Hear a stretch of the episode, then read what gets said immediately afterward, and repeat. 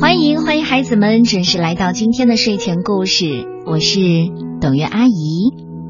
每个生命都有它的价值。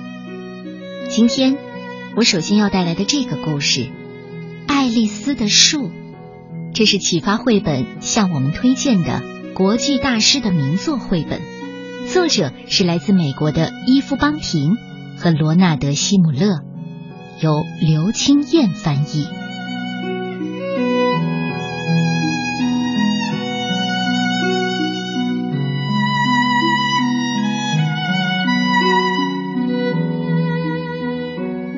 只要天气好，每天下午我都会和妈妈带着牧羊犬奇哥走过那片大草地，坐在我们的老橡树下。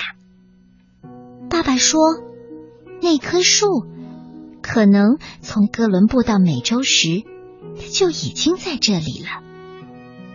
我和妈妈带着柠檬汁或一口袋酸酸的小苹果，我会收集橡树果实。还会记得带本书和给奇哥吃的饼干。妈妈开始讲故事。很久以前，在很远的地方，奇哥也把头枕在爪子上，仔细的听。有时候，我会和妈妈一起讲故事。妈妈，你告诉我，在我出生前，有一天你和爸爸到这棵树下野餐。然后你们发现这儿的房子和地要卖，然后，然后啊，我们就不想住在城市里，把这儿的房子和地都买下来了。那你说说我在这棵树下受洗的事儿吧。有只小鸟在牧师头上做了什么好事？哦，还有麦太太戴了一顶插满真花的帽子，结果引来了好几只蜜蜂。我们在草地上打滚儿嬉笑，奇哥也跟着打滚儿嬉笑。天气炎热的时候，开车往来于城市的人经常在这里停下来野餐，就像爸爸妈妈当年一样，我们一点也不介意。爸爸说：“这棵树不是我们的，因为没有人可以拥有一棵树。那些人。”把毯子铺在地上，假装没有在听我们讲故事。但是有时候，我们看见他们在微笑。今天，我正在做自己最喜欢的事。我躺在树下，往上看，目光穿过树叶间的缝隙。妈妈和奇哥在我身旁睡觉。云像烟雾一样变换形状，它们缓缓飘过来的时候，树叶就会轻声的和它们说话。我也听见树叶轻声呼唤我的名字，爱丽丝，爱丽丝。有只蜘蛛在我上方轻轻的摇晃，还有只猫头鹰躲在树上。黄昏的时候，我们偶尔会听见它的叫声。看见他模糊的影子，我翻过身，把脸埋进草丛。嗯，草的味道怎么怪怪的呢？嗯，我仔细的闻着。妈妈，妈妈，我坐起来。妈妈睁开眼睛。妈妈，草的味道怎么怪怪的？颜色也很奇怪，黄的。啊，我想大概是天气太热了吧。那天我们带爸爸来看，爸爸说今天晚上应该会下雨，那可能就是这些青草最需要的。可是雨水没有改善那种情况，草地枯黄的面积每天都在扩大，像周围的青草渐渐的枯萎了。我们凝视着树叶。它们变得又枯又干，还轻轻的掉落在我们扬起的脸上。现在是春天，老橡树却开始掉叶子了。妈妈的手按在树干上，好像在检查它有没有发烧。爸爸用脚踢着又干又硬的草地。爸爸说：“好像有人在这里倒了什么东西，我们得找树医生来看看。”树医生来了，他揉碎一片掉落的叶子，还在树干附近挖了点泥土样本。我小声的问：“这棵树病得很严重吗？”树医生摸摸我的脸颊，我必须做些检测才能确定。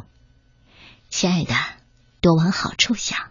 嗯，四天之后，我们发现那棵树中毒了。谁会做这种事呢？谁干的？妈妈大叫，爸爸板着脸。也许有人倒了不该倒的化学原料，也许他们是为了快速和方便。就直接把东西倒在路边了。我不懂什么叫化学原料，但是我知道那是不好的东西。这棵树的事慢慢的传开了，报纸上甚至还登了张照片。我和爸爸妈妈开始挖树干附近那些有毒的土，卖家的人也来帮忙，他们带来铲子和我们一起工作。填上干净的土，我们并没有请求他们这样做。消防队派来几辆水车，为枯黄的树叶洒水。现在，树枝顶端的叶子都掉光了。爸爸、麦先生和罗先生爬到树上，用麻布袋包住那些树枝，免得被太阳晒伤。在电信工作的詹太太借来一些和树一样高的杆子。他和他的朋友们立起杆子，挂上遮光网，避免让树直接被太阳照射。我们心中怀抱着相同的希望，但是叶子还是不停的掉下来。树医生说：“雨水让毒素渗透的更深了，我想你们的树已经撑不下去了。”有一位女士带来自己织的红围巾，那条红围巾像跳绳一样长。她把围巾系在树干上，轻轻的拍了拍。好了，围着就不会生病了。草地上排列着慰问卡，树枝上绑着心形气球。有人带来了鲁冰花，插在果酱瓶里。旁边还放着鸡汤罐头，可叶子还是掉个不停。小鸟飞走了，松鼠离开了，那些晚上会从秘密栖息的、偷偷溜到这里的鹿，也不再出现了。昏暗当中一片寂静。我问爸爸：“我们的树快死了吗？”是不是因为这样，小鸟和动物们都不见了？这附近嘈杂的声音把他们吓走了。亲爱的，就是这样啊。我很相信他说的话，但我还是很害怕。现在就连奇哥也不敢靠近那棵树了。每天晚上，我从窗户向外望，想看看那些鹿有没有回来。不过。他们再也没有出现过。有一天晚上，我心情很不好，想去爸爸妈妈的房间找他们。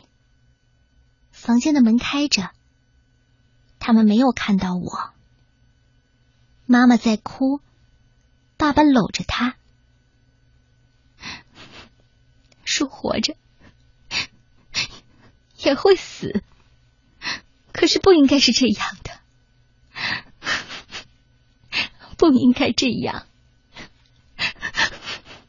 爸爸抚摸着妈妈的头发。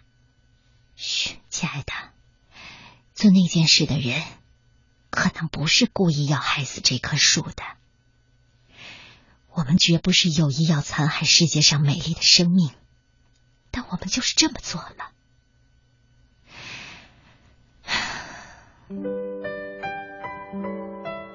我溜回房间。躺在床上，我的胸口好痛好痛，我以为我们的树会一直在那里，就像天空和草原，就像爸爸和妈妈一样。可是，可是我错了。月光染白了我的房间，我看见柜子上那个装着橡树果实的大罐子，我收集的橡树果实有些已经很久了。不过上面那些是前阵子才收集的。那时候的树还很健康，我高兴的快要喘不过气来。我跳下床，拿了几颗最上面的橡树果实，在我紧握的手心，它们似乎是有心跳，充满树的生命力。我跑到窗边，很想现在就去，可是外面好暗，月亮躲在云后面去了，屋外黑漆漆的。还是很吓人。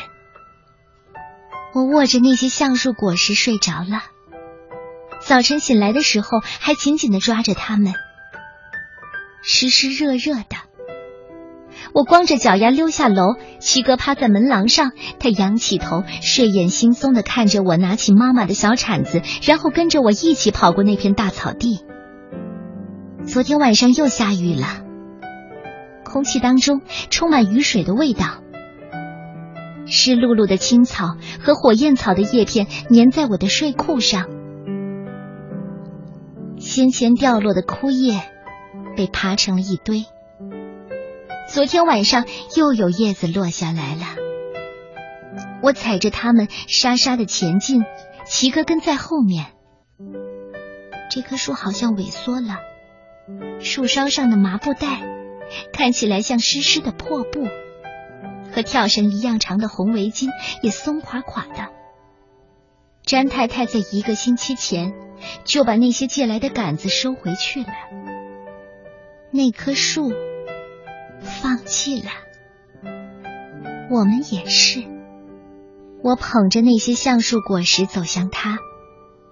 树，我不知道这么做行不行，也许可以吧。齐哥帮我跨大步的测量，直到我确定我们站在健康的草地上。他还帮我挖了一条小土沟。我把橡树果实一颗颗的放进去，盖上土。我对齐哥说：“说好了，你不可以回到这里把它们挖出来。就算只有一颗种子发芽，我们也会有一棵树，就像这棵那么大。”甚至，甚至更大呢。我张开双臂，直挺挺的站着。齐哥抬起头，我不知道什么时候，但是总会有那么一天的。我走到树的旁边，把红围巾系牢，就像那位女士一样，轻轻的拍了拍。好了，没事了。一定会好起来的。很奇怪，那棵树明明没有多少叶子了，但是我和齐哥跑回家的时候，我听见背后传来沙沙的声音，听见一阵轻声的呼唤：“爱丽丝，爱丽丝，爱丽丝。”